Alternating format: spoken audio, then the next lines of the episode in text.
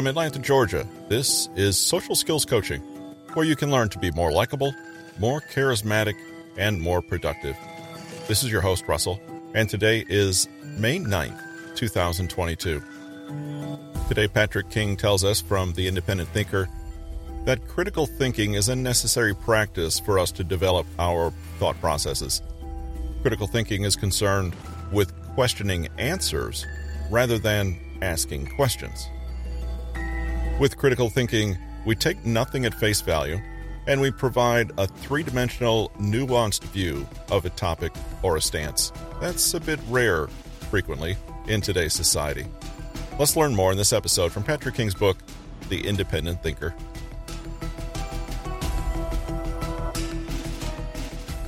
Critical thinking is the act of delaying gratification in lieu of accuracy and a three-dimensional understanding of the nuances presented to you. It's not terribly popular as a way of navigating life, but it's how you're going to learn to look beneath the surface of any statement. The goal of critical thinking isn't to produce a quick, easily digestible answer. In fact, it's not even to provide any certifiable conclusion whatsoever. Instead, the point of critical thinking is to make a topic more transparent. The essence of critical thinking centers not on answering questions, but on questioning answers. The approach is different, but the end goal is the same as skepticism's, to find the truth of the matter. Rather than provide a rock-solid, inarguable conviction, critical thinking expands your viewpoint and gives you several ways to look at a situation or problem. It gets you past the external noise and easy answers to show you the whole scope of a circumstance or issue. It allows you to have a discussion about information or a topic, even if only with yourself. That's where you'll learn more than what meets the eye. The questions you use in critical thinking go beyond standard, just the facts, ma'am, inquiries. Instead, they challenge the answerer to probe the reasons for a subject's importance, its origins, relevance, and countering or alternative beliefs. They can be applied to any subject, even with some adaptation, scientific or mathematical principles. The goal isn't to get you to agree or disagree with a given doctrine, but just to understand the totality of its meaning. Let's try an example. The theory of gravity. All you need to know is that it is generally one of the laws of physics that govern our planet and the universe as we know it. We might think we know what it is, but subjecting it to a line of critical thinking questions would probably uncover the fact that it's not what you first thought. Here are some questions you could use to critically evaluate the topic. I'm not going to attempt to answer them, because last time I checked, I wasn't a physicist, but I did look up enough to form some decent questions, and the main point of this exercise is to show how they can be phrased. What makes the theory of gravity important? This question obviously seeks out why the theory of gravity deserves to be talked about. What details of the theory of gravity are important and why? This question gets down into the specific elements of the theory of gravity and how they affect certain factors of a body's motion. What differentiates the theory of gravity from other theories? Why? This question seeks to discover why the idea does or does not have special significance. What is an example of the theory of gravity? This question seeks to gain understanding through a concrete example. What are the differences between the theory of gravity and other physics laws? This query compares two different models and allows you to understand what sets one model apart from the other. How is the theory of gravity related to quantum physics? This question sets up a description of how the subject relates to other existing knowledge. What evidence can you provide for or against the theory of gravity? This question forces acknowledgement of both positive and negative aspects of the subject. Each subject or topic has weaknesses and strengths regarding its applicability and universality. What patterns do you notice in the theory of gravity? This helps you search out repetitive elements and cause and effect relationships, which almost always indicate importance. What are the advantages and disadvantages of the theory of gravity? This question sets up another comparison between the possible effects of the theory of gravity. When might the theory of gravity be most useful and why?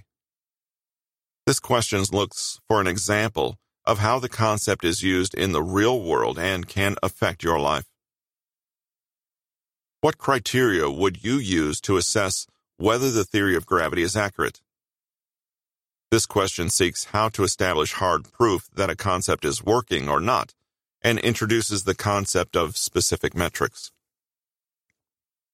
What information would you need to make a decision about the theory of gravity?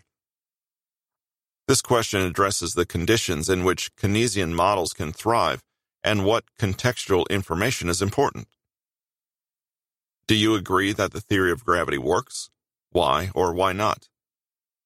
This question encourages you to use your own reasoning to judge the merit of a certain concept. How could you create or design a new model of the theory of gravity? Explain your thinking. This question urges you to reimagine the concept in accordance with your own ideas and project how they could work in the future.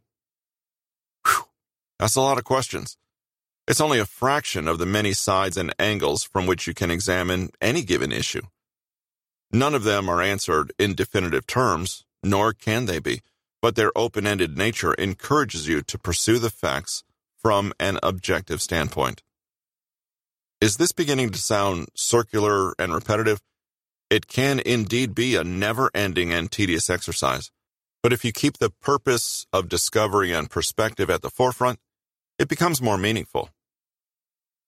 At this point, you may have used all your answers to formulate a theory or conclusion, or you've come across conclusions from others that address their interpretation of what the facts mean. But as with the questions you've just asked, the ideas you come across, even your own, should also be subjected to the same kind of inquisition as to whether the conclusions are sound and hold up. The first few questions should address the structure of the conclusion, whether it comes from a sound basis in reasoning. A second set of questions focuses instead on the quality of the conclusions and supporting arguments. We can see this through the same example of our theory of gravity model. What are the issues and conclusions of the theory of gravity? This question addresses the foundation of the theory, the problem it was trying to solve, and what the answers are. What are the reasons for your conclusions? A well-worded conclusion will list out the facts being used to support it.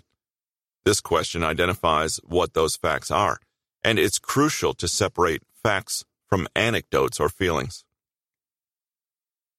What assumptions are you using in your theory?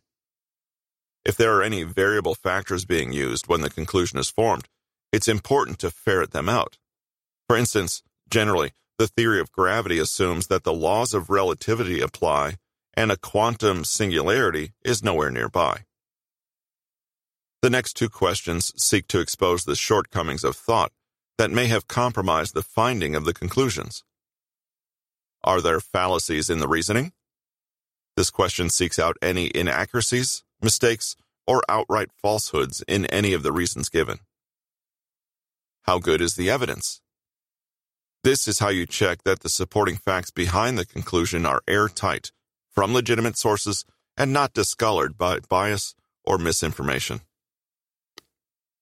There's a chance that these questions might raise even more questions instead of answering all your inquiries, but again, that's the main point of this line of interrogation, to create a three-dimensional view of the topic you're investigating, and not just stop at the first answer that looks certain. Just because something is certain does not mean it is truthful. But wait, critical thinking can go even more deeply, and we look to the Paul Elder model for that. This approach is really going deeper into the rabbit hole, so to speak.